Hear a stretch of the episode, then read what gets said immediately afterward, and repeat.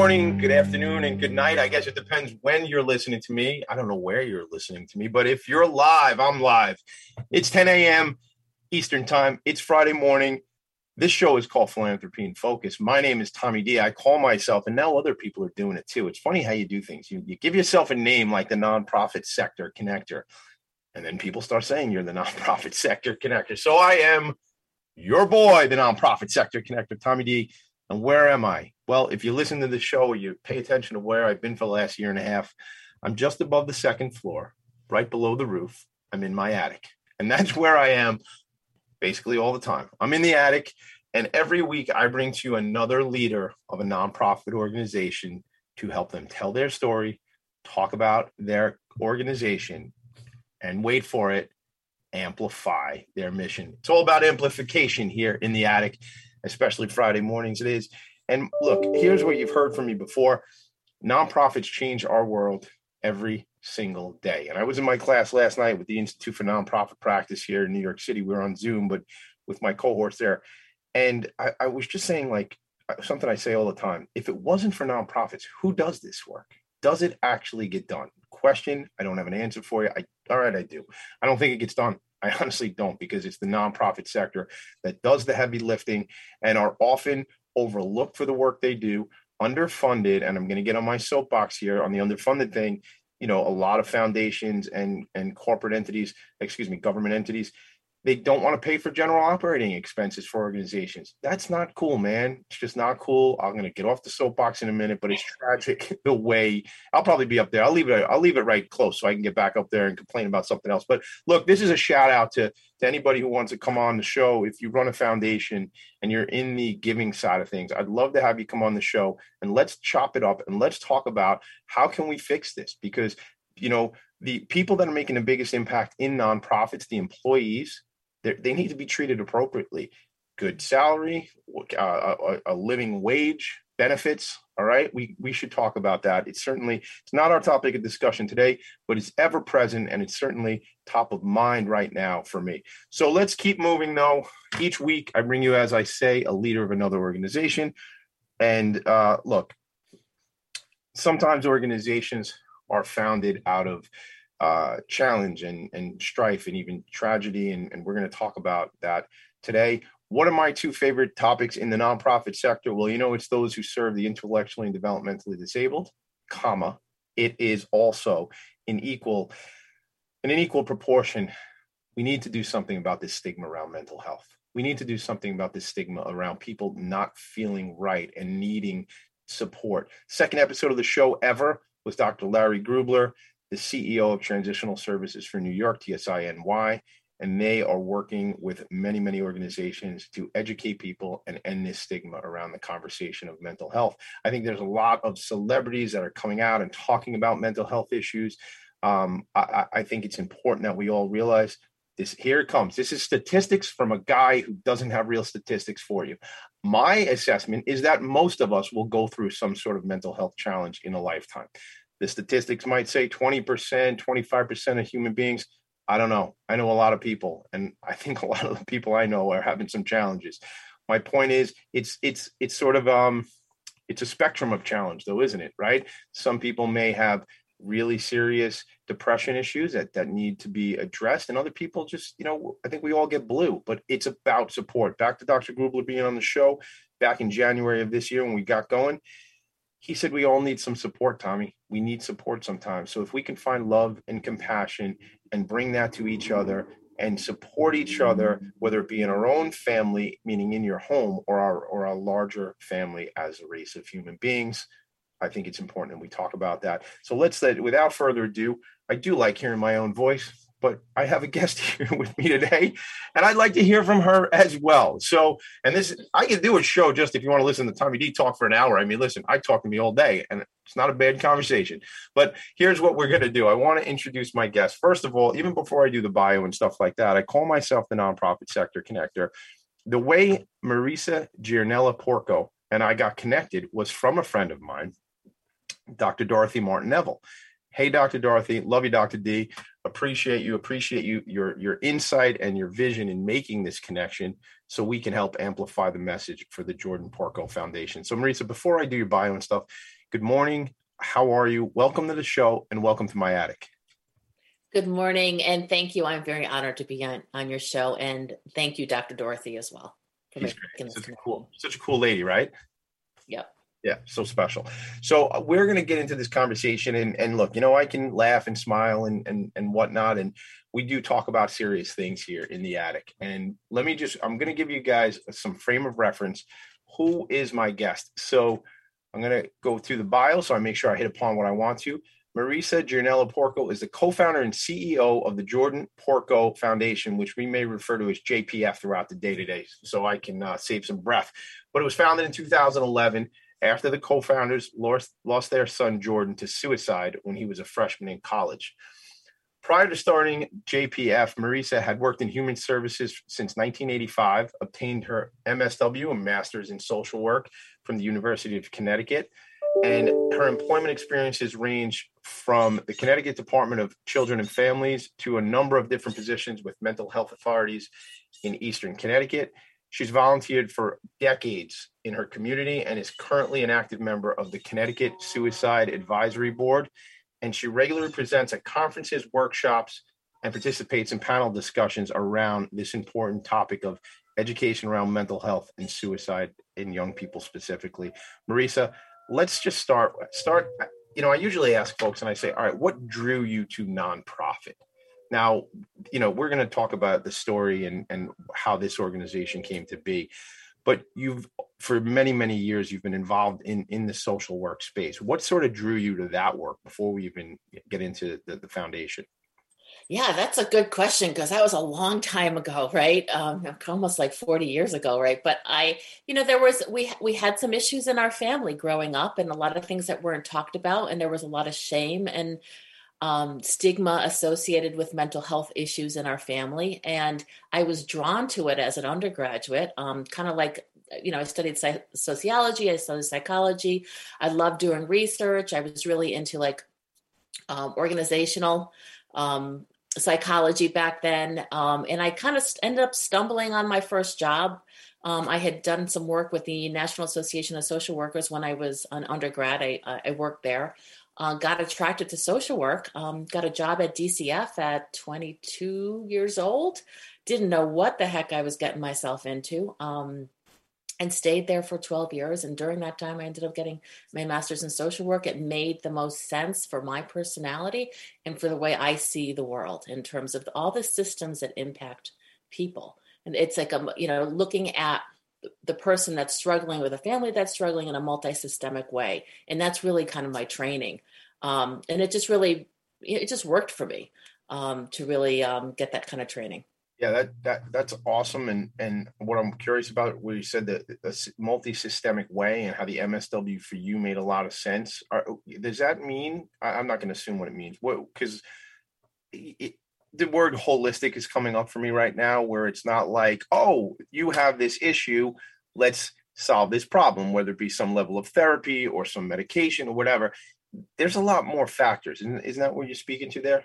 Yeah. And I think back then, I mean, things have changed dramatically in how we look at people's experiences and their trauma and understanding mental health and even just the advances in science. But back then, like looking at, look, this, your problem or whatever your struggle is right now, whatever your family struggle is, there's probably a lot of reasons for it. And it's not just you're not doing this right or you're not parenting right. It may have to do with poverty. It may have to do with discrimination and racism. It may have to do with systems that really keep people from being able to be their best self. And so that training really just made you look at all the forces that make getting through things, getting through life difficult. And you know, so really it just made sense for me. And it was also a degree. Of course, I'm a MSW, you know, I like to push my degree, but it's also an MSW degree also has a lot of, you can work in a lot of different settings. So over the years, over the decades, I have seen people take leadership, not only in nonprofit, but in government and even in for-profit. and, you know, getting a degree, becoming an attorney with an MSW, or going into public health with an MSW. It just gives that extra layer of attention to, again, systems that, and how we operate within those systems. And so you have a global picture of how to help people. I love that you're bringing that up, and you know, the audience of this show, and like I joked at the beginning, you know, where I don't know if this is live every Friday morning at 10 a.m. here on Facebook and here on talkradio.nyc, but then it also goes on to the podcast platforms. So, there we go, Tommy. So, you know, somebody might be finding this at a later date, and you know, while we are here to talk about the foundation, just what you're talking about, there might be young people who want to help and want to give back and maybe are not even sure what direction their career might be going in. But with, to your point, having the MSW, the Master's in Social Work, really opens up a variety of different opportunities. It doesn't mean I, quote unquote, have to run a nonprofit organization, or that I'm going to always be in social work. As you said, executive wise, you can be governmental, you know, certainly, you know, I'm sure there's some application inside a corporate for MSWs, whether it be on the HR side or training and development, or just, you know, HR. So vice president of people, director of the associates and employees and all that kind of stuff really, you know, has a social work bent to it. So it really sets the stage for people to have a lot of different opportunities. And there is a shortage of people doing clinical work in this country. And we know with the rising needs for mental health, which is what we're going to talk about, we need people to go into these fields. We need clinicians. We need folks that are going to be trained to help other people on a professional level. So that's a shout out to young men and young women. And I take that back. That's a shout out to anybody, because you know what? You might be 40, 50, 60 years old and have done a career and want to do a different career. We need people in this clinical space around mental health, which is going to be much of our topic for the next three segments of the program today. Marisa Giannella-Porco of the Jordan Porco Foundation is my guest here. This is Philanthropy in Focus. I'm setting you guys up for a quick break. We'll be back in 90 seconds. Look, we're here to amplify the message. Maybe when we come back, Marisa might sing the lyrics of the song once she learns them. Just setting you up for that one.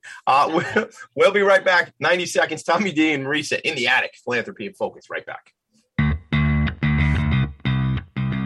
Are you a business owner? Do you want to be a business owner? Do you work with business owners? Hi, I'm Stephen Fry, your small and medium-sized business or SMB guy, and I'm the host of the new show, Always Friday. While I love to have fun on my show, we take those Friday feelings of freedom and clarity to discuss popular topics on the minds of SMBs today. Please join me and my various special guests on Friday at 11 a.m. on talkradio.nyc. Are you a conscious co-creator? Are you on a quest to raise your vibration and your consciousness? I'm Sam Liebowitz, your conscious consultant, and on my show, The Conscious Consultant Hour, Awakening Humanity, we will touch upon all these topics and more. Listen live at our new time on Thursdays at 12 noon Eastern Time. That's The Conscious Consultant Hour, Awakening Humanity, Thursdays, 12 noon on talkradio.nyc.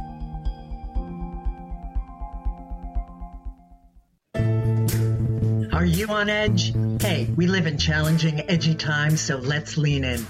I'm Sandra Bargeman, the host of The Edge of Every Day, which airs each Monday at 7 p.m. Eastern Time on talkradio.nyc. Tune in live with me and my friends and colleagues as we share stories and perspectives about pushing boundaries and exploring our rough edges. That's The Edge of Every Day on Mondays at 7 p.m. Eastern Time on talkradio.nyc.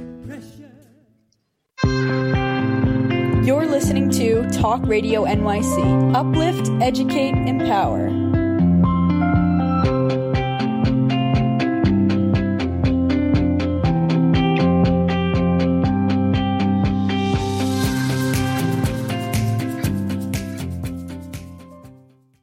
Nonprofits need connections to move in good directions. So cut through all the static. Join Tommy in his attic. Many shows in history, or how many shows even right now, have a theme song with the word attic in the theme song Probably just one, right? I love it. I love it. I'm going to cry. I think it's the only one. And I go around the house and my four kids sing that song to me. And one of my boys calls me Mr. Static because he knows the song Static in the Attic, the whole thing. So listen, back to the show. Philanthropy in Focus, focusing on amplifying the message for nonprofit organizations, having serious discussions specifically today around mental health issues and the issue of suicide. So I'm going to read to you all some background on the organization, on the foundation. JPF, or the Jordan Porco Foundation, is engaging and uplifting programs that emphasize peer-to-peer messaging, promoting help-seeking behavior, self-care, and coping skills. This organization is to promote those. I'll say it again. To promote help-seeking behavior, self-care, and coping skills. Their programs challenge the stigma by talking openly about mental health and educating about the risk factors and warning signs of suicide and other related mental health concerns. They do this through education, awareness, and innovative programming. And they to accomplish this, they work inside of schools. They have engaging and uplifting programming. I was watching some videos this morning about Fresh Check Day and the check-ins and some of the stuff I think we'll talk about today. So take us to this organization, Marisa. You know, it as I said up front, you know, it comes out of this tragedy of losing your son, Jordan. Tell us as much of that story as you want to, and really how you find the silver lining to say, you know what, we need to address this and we need to get out in front of this so other families and communities and schools hopefully we can get rid of this problem and this challenge in society. Sure.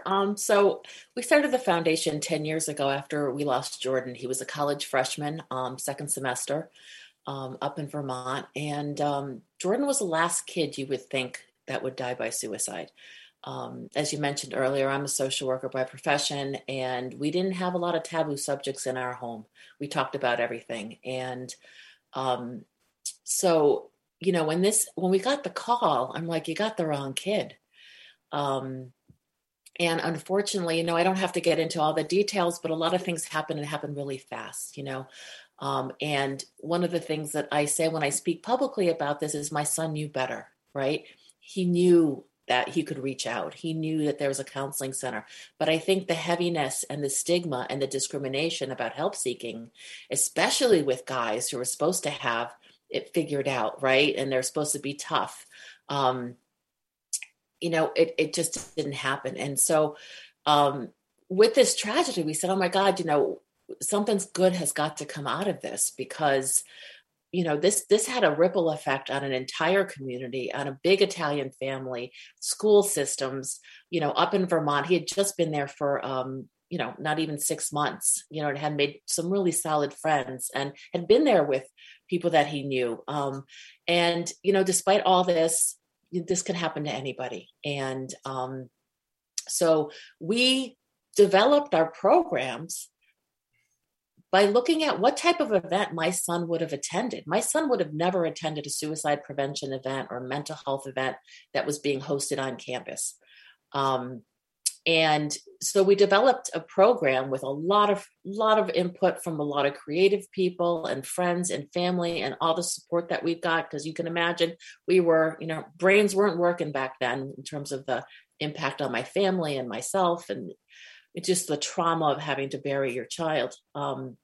We came up with this idea, which is called Fresh Check Day. And it's checking in on college students, right?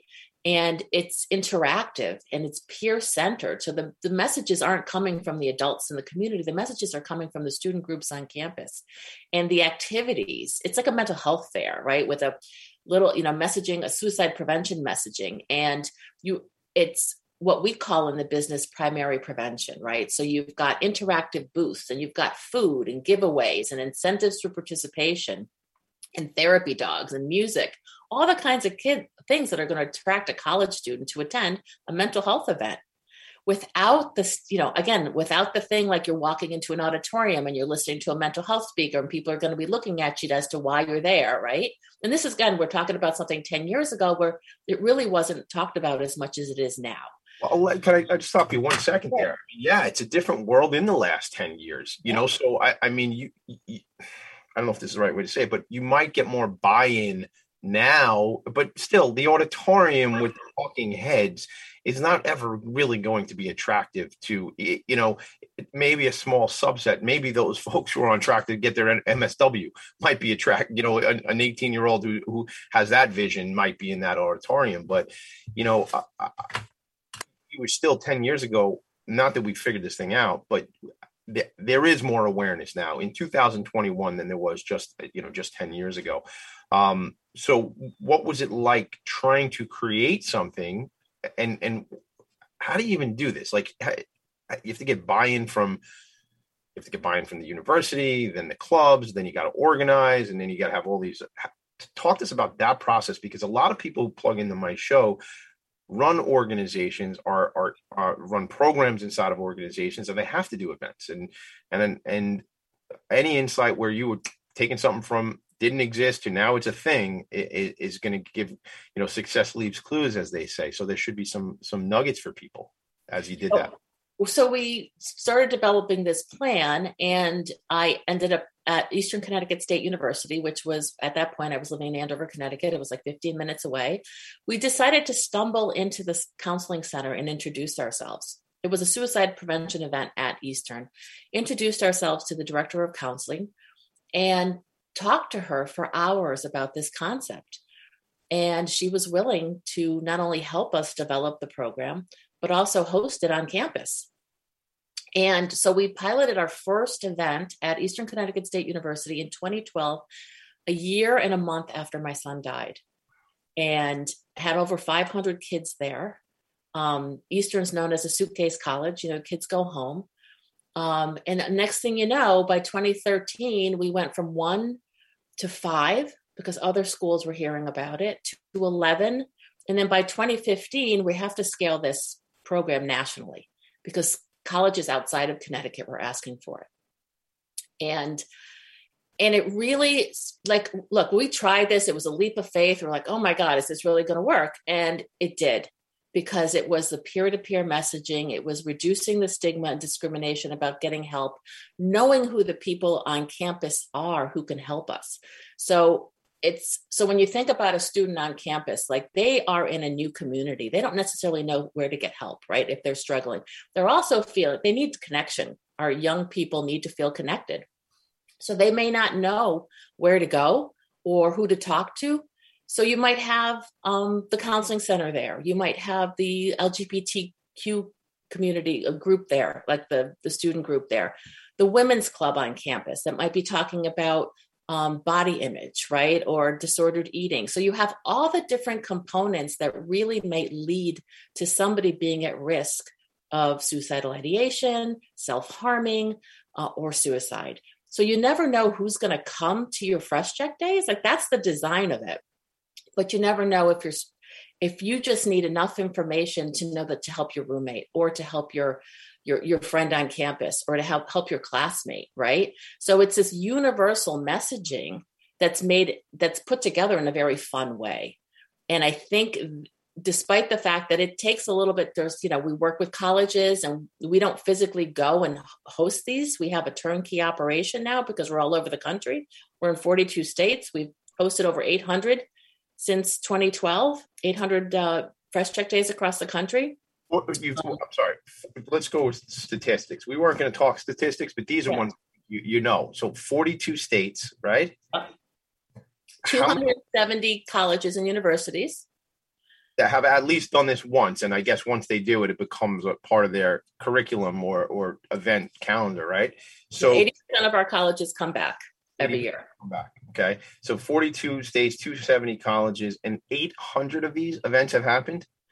I mean, look, folks, 800 interactions of young people who either might be having these ideations or challenges themselves, or, like you just said there, Marisa, is you said you never know who will attend. They're going back to a dorm after this. They're going to, you know, a party that Saturday night. They're going somewhere, and this is making them more aware. Let's say they're all set personally, but it makes them more aware to look out for their peers.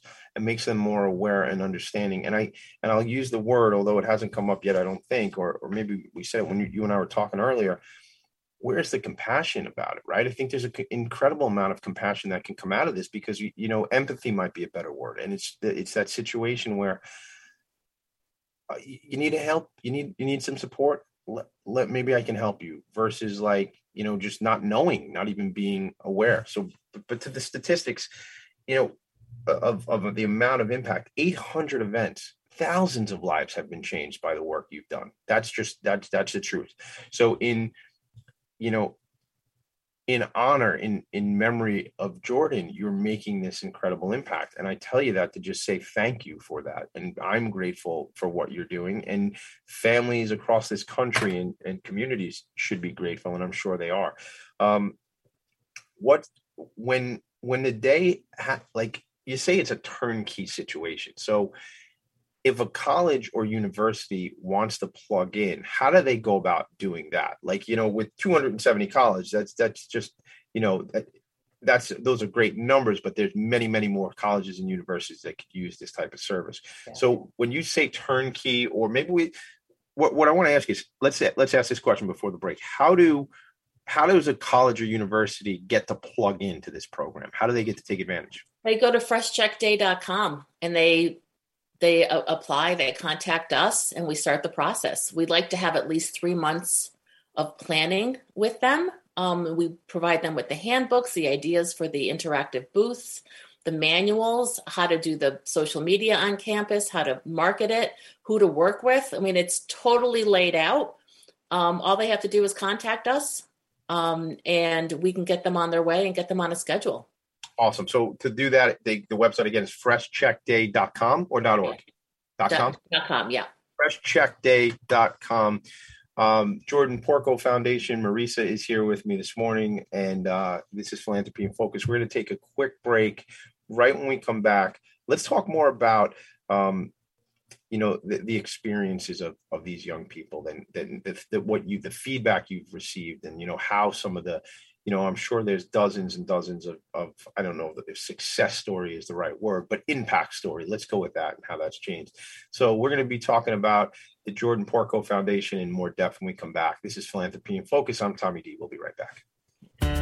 Howdy, I am Joseph Franklin McElroy, host of the new podcast, Gateway to the Smokies. It airs on talkradio.nyc every Tuesday night from 6 p.m. to 7. Every episode is dedicated to memorable experiences in the Great Smoky Mountains National Park and surrounding areas. This show features experts and locals who will expound upon the richness of culture, history, and adventure that awaits you in the Smokies. Tune in every Tuesday from 6 p.m. to 7 on talkradio.nyc. Are you passionate about the conversation around racism? Hi, I'm Reverend Dr. TLC, host of the Dismantle Racism Show, which airs every Thursday at 11 a.m. Eastern on talkradio.nyc. Join me and my amazing guests as we discuss ways to uncover, dismantle, and eradicate racism. That's Thursdays at 11 o'clock a.m. on talkradio.nyc. Are you a small business trying to navigate the COVID-19 related employment laws? Hello, I'm Eric Sauver, employment law business law attorney and host of the new radio show, Employment Law Today. On my show, we'll have guests to discuss the common employment law challenges business owners are facing during these trying times. Tune in on Tuesday evenings from 5 p.m. to 6 p.m. Eastern Time on talkradio.nyc. You're listening to Talk Radio NYC at www.talkradio.nyc. Now broadcasting 24 hours a day.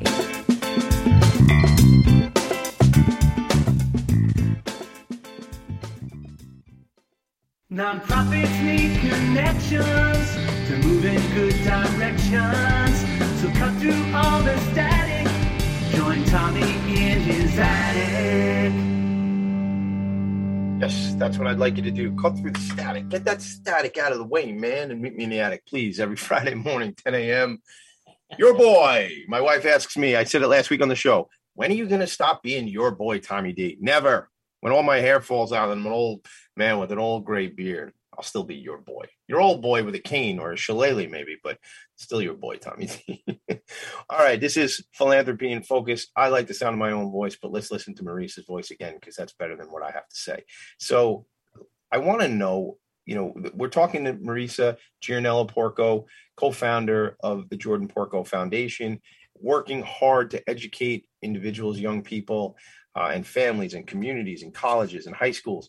How do we have the conversation around mental health issues, and how do we have the conversation and break the stigma around the suicide conversation? So Marisa, what is, give me some of the feedback after having been involved with 800 of these events across 42 states, 270 different colleges. What kind of feedback do you get from these communities and impact that's been made from doing these events? Well, we have a post-event survey, and our numbers are consistent in terms of these kids are getting the message. They're understanding the goals of our Fresh Check Day. And our facilitators on college campuses, the ones working with the kids and organizing the Fresh Check Day, again, 80% of our colleges come back because they know that this is one way to message the kids. I mean, it's not a one and done. It should always be part of more of a comprehensive suicide prevention plan on a college campus and mental health promotion. I mean, when you think about the statistic that the second leading cause of death for people between the ages of 10 and 34 is suicide. This is a serious public health issue. Say that again for me, just so we get that stat. It's a serious public health issue. It's the second leading cause of death for people between the ages of 10 and 34. That's a problem. This is a problem. This is a problem. This is an issue. This is a big issue. This is severe. It's not, you know, this is not a small segment of the population. So, you know, in terms of, you know, I can quote, you know, we've got our feedback, we've got our surveys, but we have several stories, and we get a lot of written feedback from the students. But some of the two stories that I'd love to share with this group right now, kind of really quickly, several years ago, one of the college campuses that we have, a very big university here in Connecticut, they always host it on spring weekend. And it's right before finals. The kids are totally stressed out with finals. And one student actually was planning on dying by suicide after graduation, and ripped up her suicide note and told her therapist. And so, you know what, you don't always get stories that show you the impact, but we know this has a message, right, for students. The other story that I'd love to share with this group, and this was, we were doing a presentation on one of our other programs to a group of educators in Connecticut. And this one young woman comes up to us after and says, you know, I attended your program at a local university, and I always thought there was something wrong with me, but I didn't know what was going on with me. And then I realized after coming to your program that I was suffering from anxiety. So I went and I got help. And I mean, it just, to me, that's what matters, right? That you're not alone with your struggles. Not everybody else has it figured out, which is what a lot of college kids think, right? Yeah. And that we're all struggling with something, even if our social media persona indicates other, you know. Yeah. I think I've learned at this point, after 43 years of being on this planet, that nobody has anything figured out. And when, like, I used to think everybody had it together, man. Like, everybody's like, you know, because I have some of my own stuff going on in my head, because like I say, a lot of us do. I think most of us do. But as I get older, I realize nobody really has it figured out, man. Like, we're just trying to get by. And when you can realize that, and I'm not coming out of a textbook, gang, this is what I feel, this is just me. I think when you realize that, you go, oh, we're kind of all in this together, which is the whole point of this thing, this life is, you know, why am I doing this show? Why am I doing 60 days of nonprofit service? You know, not so people could say how great Tommy D is. That's not a thing, man. I'm doing it to show that we're supposed to be connected. We're supposed to be helping each other out. And if that's what this life is connection and relationships and support and helping each other and not this crap of, to your point, Marisa, of like, you know, the Instagram like persona of, and I know this is affecting our young women and girls. I don't know proportions and rates compared to men or boys, but I saw something on one of the videos on your website this morning, and it was one of the Fresh Check Days, like early on. And one of the poster boards was a big poster board of all these misconceptions or challenges that young girls are up against. And they had like this bucket of water and some chalk, and you like dipped your fingers in the water and the chalk, and then you crossed out this with it, whether it be body shaming or whatever the thing that was kind of challenging one of these young ladies, and they would go up on the board and kind of cross it out. And just that, there was another one where I saw like whatever their anxiety was, they write it on a piece of paper and then a big trash bucket. And then that was like just those gestures of doing that. But I mean, maybe, you know, not that this is your specialty, but the social media thing, man, like I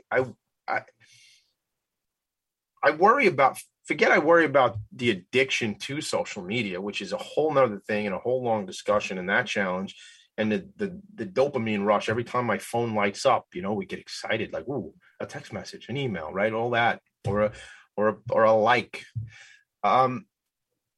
What you just said about, you know, young people and that this persona, and you and I kind of said it together, like, that's not real. Like all that stuff, like nobody's always on. And that, and as a 13-year-old girl or boy for that matter, and you see that stuff, you think that an individual would think, oh, I'm less than because that person either has more stuff, whatever this word prettier means, you know, like, you know, how are these kids? You can't get away from it, unfortunately. And now I hear my own voice again. I'm going after it again, but it's like, I'm cranky and frustrated about this stuff because I do have two daughters and I have two sons, and I'm just trying to figure out how to do this thing called parenting. 12 years into it, I'm still trying to figure it out. But my expectation is you'll probably tell me I'm always going to be trying to figure it out. It's not anything that like nobody, you know, my father-in-law always says, you know, you didn't arrive with like a handbook to explain how to do this. And I you know, it's one of the things he says that I certainly agree with. Social media, in your experience with some of these kids, if you have some feedback on that, and then also, how did you have to pivot, the big word of last year and still this year, how did you have to take some of these events when nobody was on campus? I'm sure, you know, as you and I would agree, the challenges in young people and all of us for that matter got even more severe during the lockdown and being, you know, staying at home and whatnot. What do you know about the social media, if you want to talk a little bit about that? And then how did you do this during last year and maybe into this year, that word virtual again? Yeah, so quickly, I mean, there's a lot of statistics out there, even before this big Facebook, you know, announcement, you know, that the whistleblower event, is that there was a significant increase in suicide deaths with the onset of the smartphone. So, you know, that's enough, you know, the 24-hour news cycle. We wonder why, you know, our kids are experiencing so much anxiety. Nobody can shut it off, right? And again, that whole concept of effortless perfectionism that we can put these personas on social media, it certainly doesn't make people feel connected. And I know there's been some research out there that suggests that our young people are as lonely as what we would think of the elderly being lonely. That all these friends that people have, they're not real, authentic relationships all the time. And so there's a loneliness component to all this, and then exacerbated by the pandemic and the isolation and just the upheaval of all that. And to answer your question, what we did last year was we pivoted and we made our programs virtual, and we still had 100 Fresh Check Days last year. 100, yeah. 50 in person, 50 virtual, depending on where you were in the country, you know, depending on what was going on with COVID. So, you know, we moved all our programs to the virtual space, and it still worked. And it was, I was glad we were able to do that. Yeah. I thank you for sharing that. And this social media is a beast, man. And it's one of these things where, you know, what do we do here? Because the toothpaste's out of the tube. And it's one thing if it was just put there as a neutral party. But to your point about the whistleblower and everything, it is not a neutral party. That is completely manipulative. There's a lot. I think it threw extra letters in there. It's really manipulating us is what I was trying to say.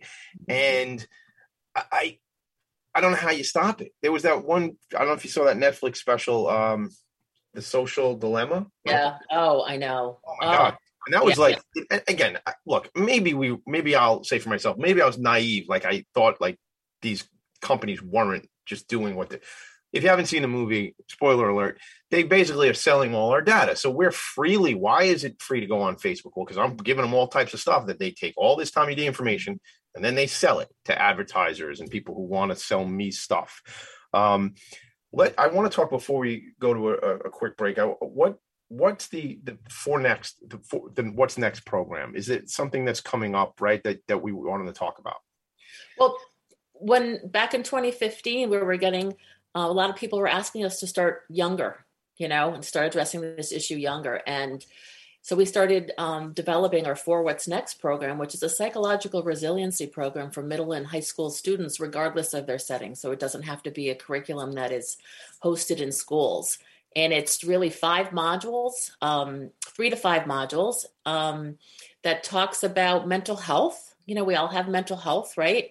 And coping skills. When is it time to, our framework is, when is it time to reach in for your coping skills? And when is it time to reach out, right? Neither one of those decisions is always the right answer. And just really being able to practice those skills with conflict management. And then we also have a time and money module, because that was really a lot of the focus groups and a lot of the curriculum writing. That was what a lot of the schools were saying. We need to talk about time and money because that stresses kids out. So we talk about mental health with kids and we open up the dialogue, and we made this program something that anybody working with kids can actually use. So you don't have to be a social worker. You don't have to be a psychologist. You could be a coach. You could be somebody running a youth group in a church to open up the mental health conversations and reminding our students and our young people who their trusted adults are. Where do they go now? And if they're transitioning to high school or they're transitioning to the workforce or college, where's their new support group going to be? What does that look like? And so we have this curriculum developed to really open up those conversations. So that's curriculum that, you know, if I wanted to get that implemented in my school system here in Nassau County, that they drive that through health departments or like who ends up delivering it? Or I guess it varies based on. It varies. Yeah. So it could be it could be an after school program. It could be a summer camp program. It could be a youth service bureau. We've seen it in all different kinds of settings. It could be the Girl Scouts. Like anybody working with kids can actually deliver this program. So I shout out to my buddy, Paul Rubin. He's been on the show, Camp Good Morning, MOURNING, bereavement camp, taking place out here on Long Island this weekend. First time they've done it in a number of years in person based on, you know, what we're dealing with in history here. But Paul, this might be something I think you and Marisa should connect. I'm supposed to be doing a show and I'm doing networking. It's Tommy, one thing at a time, brother. But I want you to connect. And I think there's something there for that. And I'd love to talk more about bringing this into schools here on Long Island. What we do when we come back, I'm going to share the website when we take a break right now. But what we do when we come back is, Marisa, I want you to talk to me about the future of this organization and what you need. What are the connections? Tommy, there's this bugaboo that's keeping us back from doing this. And I can say, well, maybe I know somebody, or maybe my listeners know somebody. Shout out to Mick Collins checking in on Facebook. Always love you listening and watching my show. This is Philanthropy in Focus. Marisa and I will be right back to talk about the future of the Jordan Porco Foundation and how you can help. Right back. Join us every Tuesday at 4 p.m. Eastern for the Mind Behind Leadership, where we focus on what leadership really means to us and to others. We have practical discussions with the CEOs of some of the world's largest companies, owners of small businesses, and experts in psychology and behavior to get that inside track, what to do, what to avoid, and what really happens. Join me, Graham Dobbin, at the new time, 4 p.m. every Tuesday for the Mind Behind Leadership, here live on talkradio.nyc. Hey everybody, it's Tommy D, the Nonprofit Sector Connector, coming at you from my attic. Each week here on talkradio.nyc, I host the program Philanthropy in Focus. Nonprofits impact us each and every day, and it's my focus to help them amplify their message and tell their story. Listen each week at 10 a.m. Eastern Standard Time until 11 a.m. Eastern Standard Time right here on talkradio.nyc. Calling all pet lovers. Pet Avengers, assemble!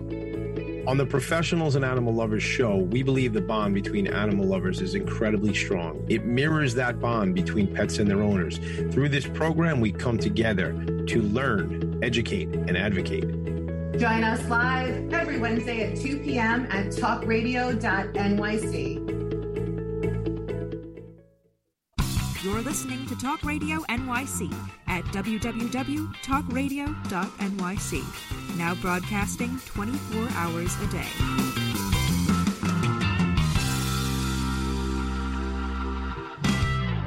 Nonprofits need connections to move in good directions.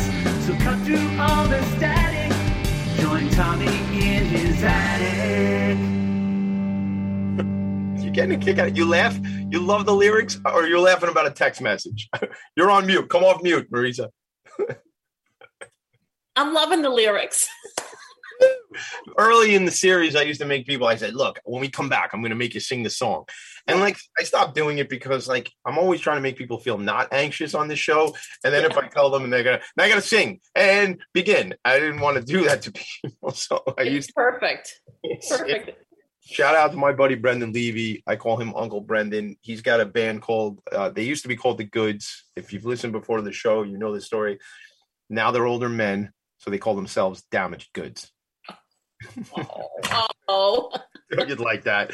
I had my friend on, Sister Tesa Fitzgerald, who runs Our Children, HOUR, which is an organization that works with women incarcerated and their children and making sure they stay connected while the moms are incarcerated. And they also do transitional housing and vocational. Everything I tell a story, I have to do like a little commercial for the organization. But Sister T was on the show, Sister Tesa, and she's so sweet and I love her. And she said, she goes, Tommy, they're not damaged goods. They're treasured goods. And I said, right on, Sister T. But I think that the damaged goods is kind of cute and funny too. And I didn't give them that name. They came up with them themselves. That's not me picking on them. That's their deal. All right. So we've covered a lot of serious stuff today and we have had some laughs and I like to do both on the show. And I think it's important that we can do both because people come back because they want to learn about stuff and maybe they want to listen to me be silly. So I have to give the fans what they want. I have to give them a bit of the silly and the song certainly is part of that. So what is this, where's this organization go? I mean, what do you need? And it seems like what you're offering, at least Fresh Check Day is pretty scalable. Like it's all happening. So is it more relationships that you need with universities and colleges? Is it? I know it's going to be a money thing. We all need more money in this sector, right?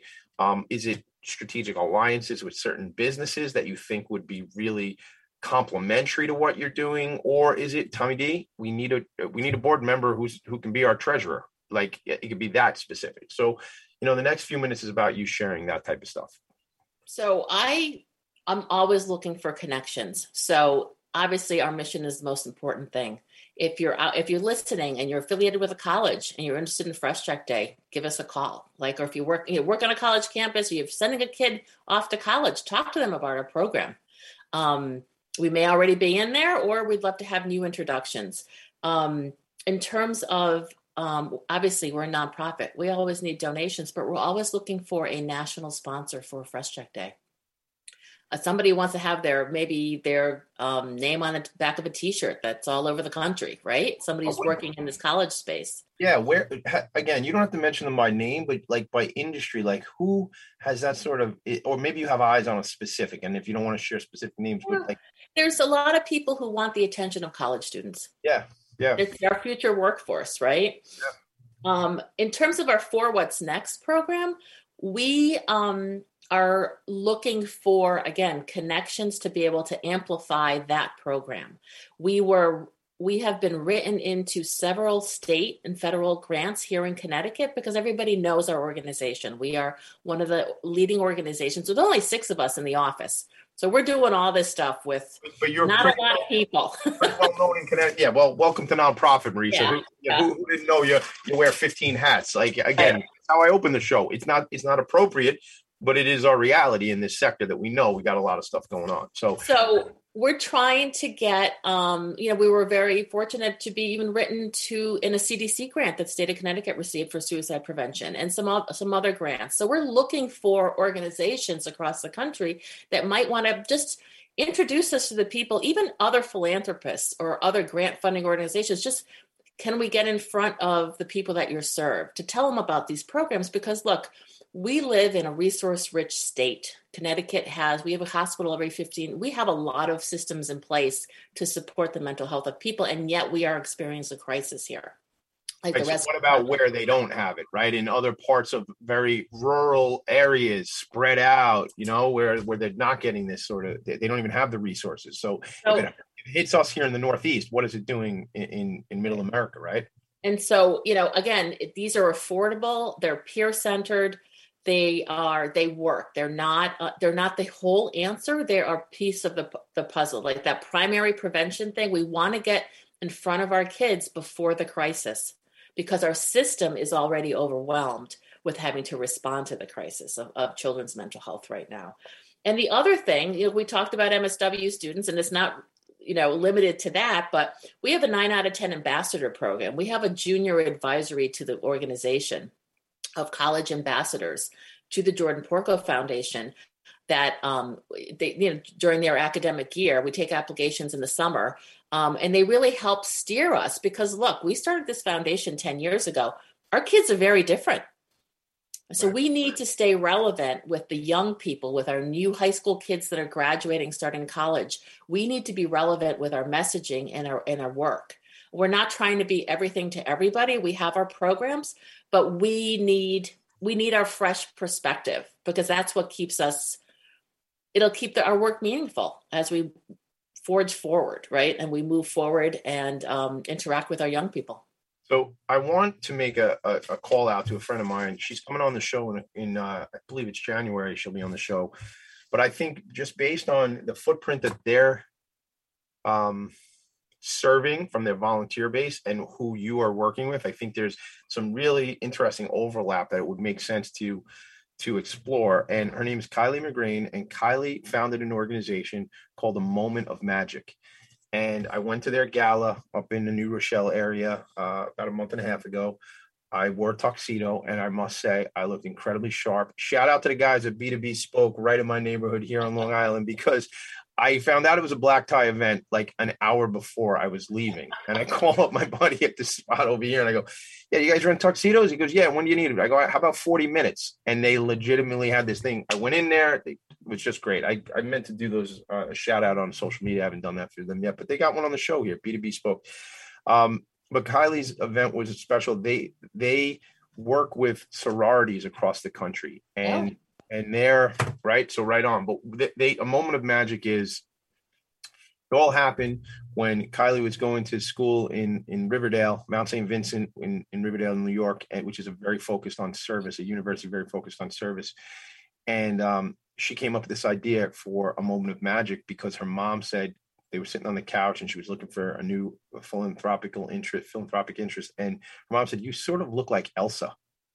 So she goes, oh, yeah. And that was it. So they go to hospitals with young people who are very sick and some terminally ill as princesses and superheroes that the young men do. And it's so special. Yeah. And I mean, I saw her actually at the New York City Imagine Awards about 2 weeks ago. And it was very, very special. What a sweet kid. What a great organization. I call her a kid because she's a kid and I'm not. I'm an old man. So, but I think just their situation on having this sorority support. And I didn't know this about sororities, but they're very involved in service. So I'm thinking just with their reach across the country, we'll make it happen. Again, this is not the networking show, but I can barely help myself when it comes to stuff like this.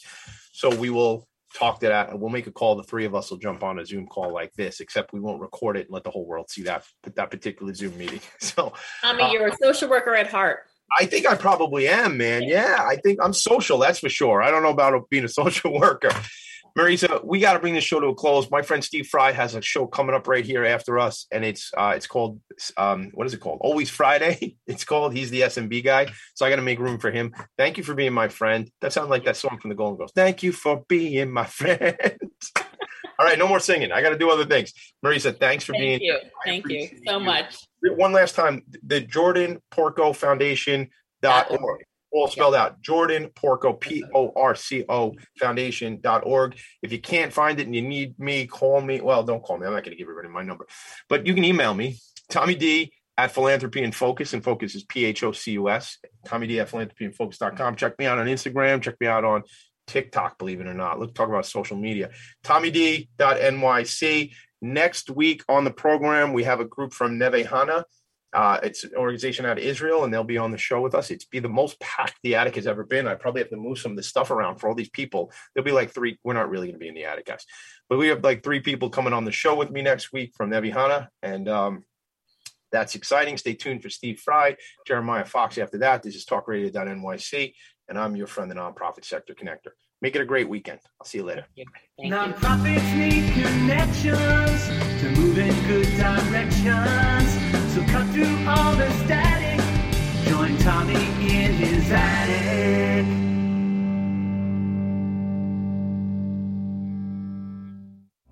You're listening to Talk Radio NYC. Uplift, educate, empower.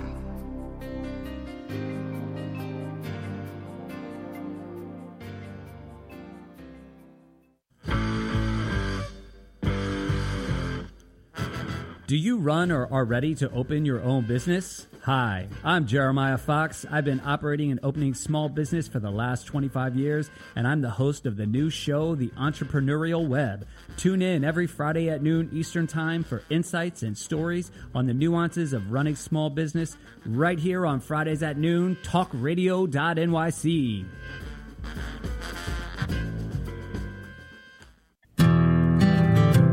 Have you ever thought of reinventing yourself? Are you looking to create a new life's journey?